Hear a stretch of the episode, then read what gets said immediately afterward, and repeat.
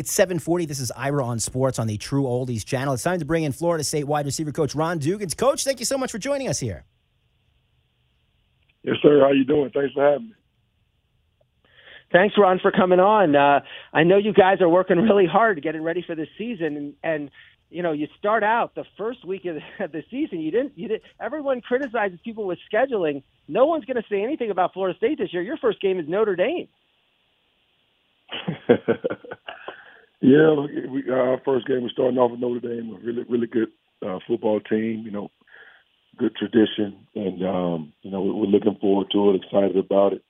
You know, but right now the focus is on, is on us. But you know, we're definitely excited to, to have a chance to play in a game like that. So last year was just a mess. I mean, you guys just had to deal with COVID and with this and that and and all those issues. How does it feel to have? I know things aren't normal, but to go back and just have practice spring you know just get get just it seems like more you're gonna have fans at the stadium and, and, and just go how does it feel like that you're gonna play a regular schedule just to get back to that and, and sort of like just put last year you know in the rearview mirror you know just just to you know get the opportunity to be back to you know, as close as normal as we can be. You know, it does feel good, you know, to uh, you know, finally, you know, get a chance to just you know, consistently be on be hands on with your guys, you know, get an opportunity to work with them and not necessarily be on Zoom meetings all the time with you guys, you know, just see them sitting up in chairs, you know, taking notes and asking questions, you know, those different things, get an opportunity to do that. Um, and then, you know, leading up to the uh to the season, you know, they just you know, heck, I'm home, man you know, to, to be in Tallahassee and uh, to be in Doak Campbell, you know, once again with uh, you know full capacity. You know, definitely looking forward to that, and um, we're definitely excited about it, man. So just you know, as you're working, you know, do you know you got the opportunity to that is getting closer and closer to have that opportunity to, to things to being back to close as normal as it can be, and um, that that just that alone is very exciting to uh, a lot of a lot of young men. Now you're the you're the wide receiver coach at Florida State, but you've been South Florida, Louisville, Miami, uh, Georgia Southern. You've been a wide receiver. You were a wide receiver for the Seminoles, and then you went to uh, Cincinnati. You coached DeVante Parker. We know him from the Dolphins down at Louisville. So you've really work with a lot of a great wide receivers in your time in terms of development of the wide receivers. And, and I guess, I guess, what do you see? I, I've always were intrigued. You know, we love to play fantasy football, and we always talk about improvement. But what do you do as a wide receiver coach to get these players that come from a high school game that might not throw so much or whatever to get to get them to improve? Like, what what do you see from a wide receiver perspective that you see these improvements from maybe a player caught two passes one year, but the next year he catches thirty or something like that? Well, I mean, you look at the skill set you know, and I mean, you do have, you know, you do have some young men that's kind of, you know, possibility of, you know, a few things, you know, maybe the offense that, that the, uh, the high school runs is maybe not a, a passing offense, you know, and, and then another thing, the kid could be playing, you know, out of position.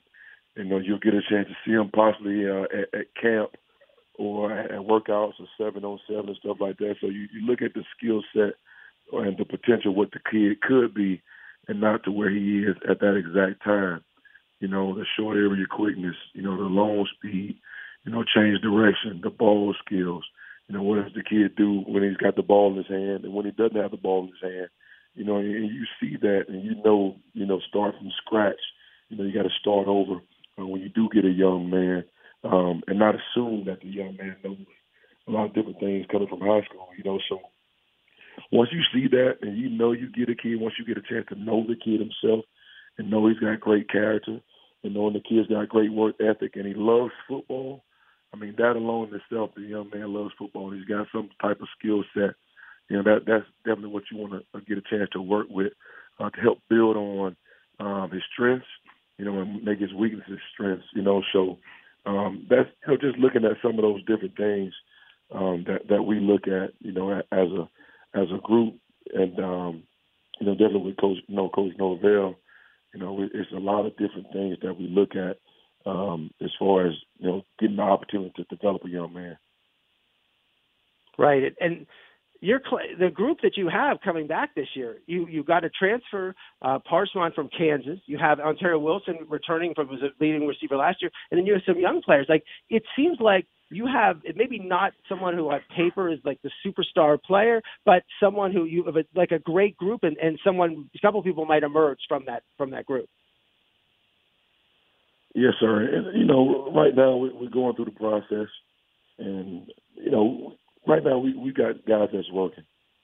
You know, right now there is no set, you know, depth chart of, you know, who's doing this or who's starting or whatever it may be. Everybody's competing for a position right now they they all know that, you know. But I, I do love the room that I'm coaching because those guys they come in, they're prepared, you know, in meetings, and you know they're taking from the meetings to the uh, from the classroom to the field, you know, to walkthroughs, you know, as, as well as uh, team periods, you know. So I'm excited, you know, and you know, AP Andrew Park, he, he's done a you know good job of coming in and trying to soak things in. You got a you know a few veteran guys, and you know Keyshawn and uh, Pokey Wilson that's uh, that's that's pressing well right now, and you know, some of the young guys, you know, they're they're they're starting to be a little bit more consistent uh, than they have in the past. You know, you got a couple of freshmen in Josh Burrell, Malik McClain, and um, you know, you, you also have um, you know a few more of the young guys, you know, Kentron Poitier and some other guys just you know stepping up and trying to be consistent, not only just make plays, but once you make a play, you know, make a play back to back. You know, so I, I can be the, the difference in being a good player opposed to a great player. You know, that's where we're trying to get these guys to. Yeah, and then at quarterback, you do have exciting. I mean, you have Jordan Travis from last year coming back, but do you have McKenzie Milton, the transfer from Central Florida, who you know everybody knows had that great career and everything in his gum there. So, so it's a good competition and and, and exciting, and, and and just seems to be that each quarterback adds so much more. Travis's experience and coming back in the program, and Milton bringing what he brought from Central Florida in at quarterback. I'll tell you what, man. Outside of you know just this football this stuff, I mean those those are those are some great young men. You know, and you know McKenzie, he, he's he's brought a lot to the table. You know, as far as his leadership skills and what he does, you know, off the field and on the football field. You know, and I think that's helped Travis also. You know, Travis done an unbelievable job.